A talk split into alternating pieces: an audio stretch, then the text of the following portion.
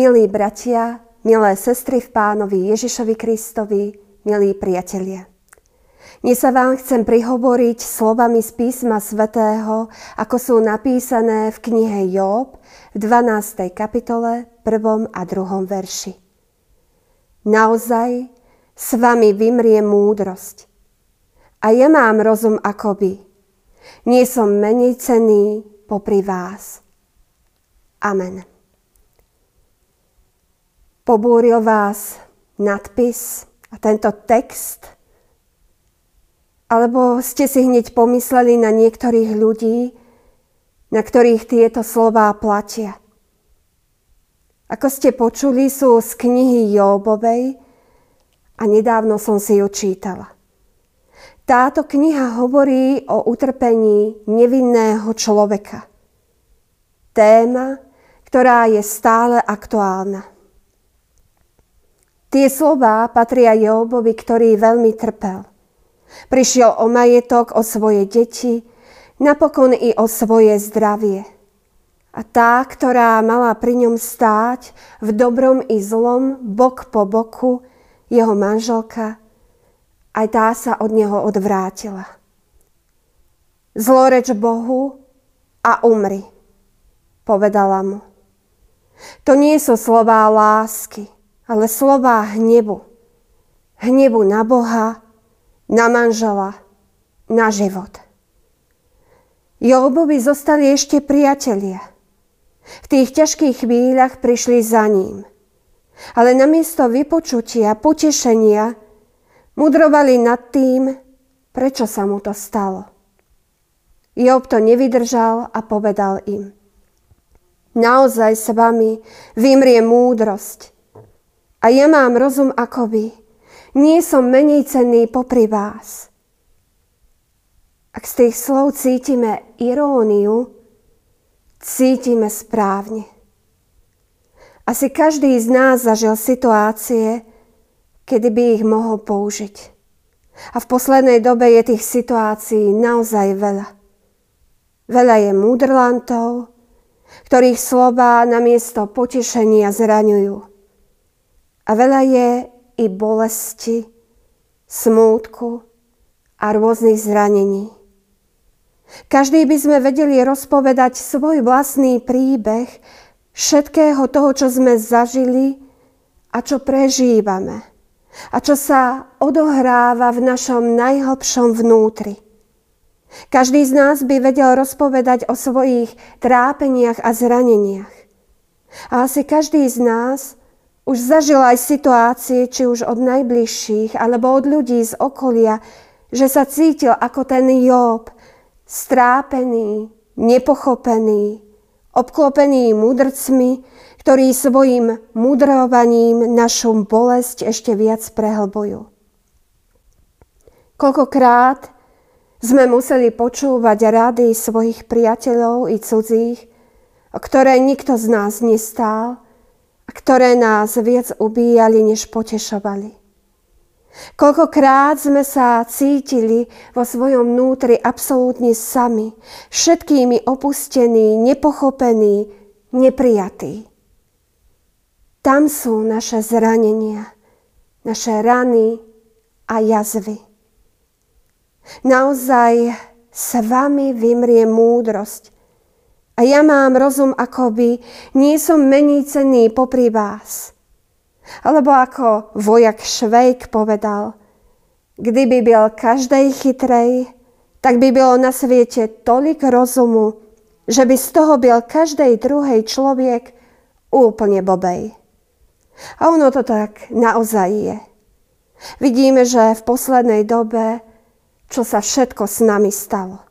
Toľko múdrcov, toľko múdrych ľudí, až byl z toho každej druhej človek úplne blbej. A sekali sme sa hlava, nehlava priamo do srdc, do našich duší. Vytratila sa úcta a rešpekt druhému, ubližovali sme si. A nie len druhý nám, ale aj my druhým.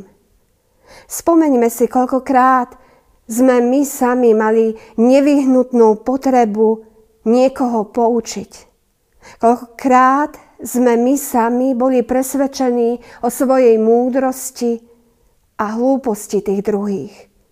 Koľkokrát sme boli presvedčení o tom, že sme to my, kto máme pravdu a že tí druhí sa mýlia. Snáď si na zopár takých situácií spomenieme a zahambíme sa sami pred sebou i pred Pánom Bohom. Tak toto nemalo byť. Prosme Boha o odpustenie. Veď aj my sa môžeme míliť.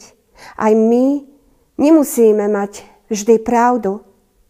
Aj my sme mohli, hoci nechtiac, tým druhým, často i najbližším ublížiť, Podobne ako priatelia a jeho manželka ublížili Jóbovi. Každý sám na sebe vidíme, ako nás dokážu niektoré slová raniť, ako nás zraňuje mudrovanie druhých. To nech je nám výstrahou, aby sme svoje slová riadne zvažovali. Apoštol Jakub o tom pekne napísal. Nechcete byť tak mnohí učiteľmi, Vedzte, že súd nad nimi bude ťažší. Jazyk je malý úd, ale chváli sa veľkými vecami. Aj hľaký malý oheň, akú veľkú horu zapáli. Jazyk je ohňom, svetom neprávosti medzi údmi stáva sa jazyk. Poškvrňuje celé telo a rozpalovaný peklom zapaluje beh života. Všetku divú zver, aj vtákov, zemeplázy, aj morské tvory krotievajú a aj krotili ľudia. Ale jazyk, toto nepokojné, zlo plné, smrtiaceho jedu, nikto z ľudí nevládze skrotiť. Ním dobrorečíme pánu a otcu, ním preklíname ľudí stvorených na podobu Božiu. Z týchže úst vychádza dobrorečenie i preklínanie dobro i zlo. Tak to nemá byť. A ďalej Apoštol Jakub píše, kto je medzi vami múdry a rozumný, nech preukáže svoje skutky. Ak máte horkú vášnivosť a svárlivosť v srdci, nevychvaľujte sa. Lebo kde je svárlivosť, tam je nepokoj a všetko možné zlo. A na záver dodáva, múdrosť, ktorá je z hora, je čistá, pokoja milovná, krotká, poslušná, plná milosrdenstva, odpustenia a dobrého ovocia.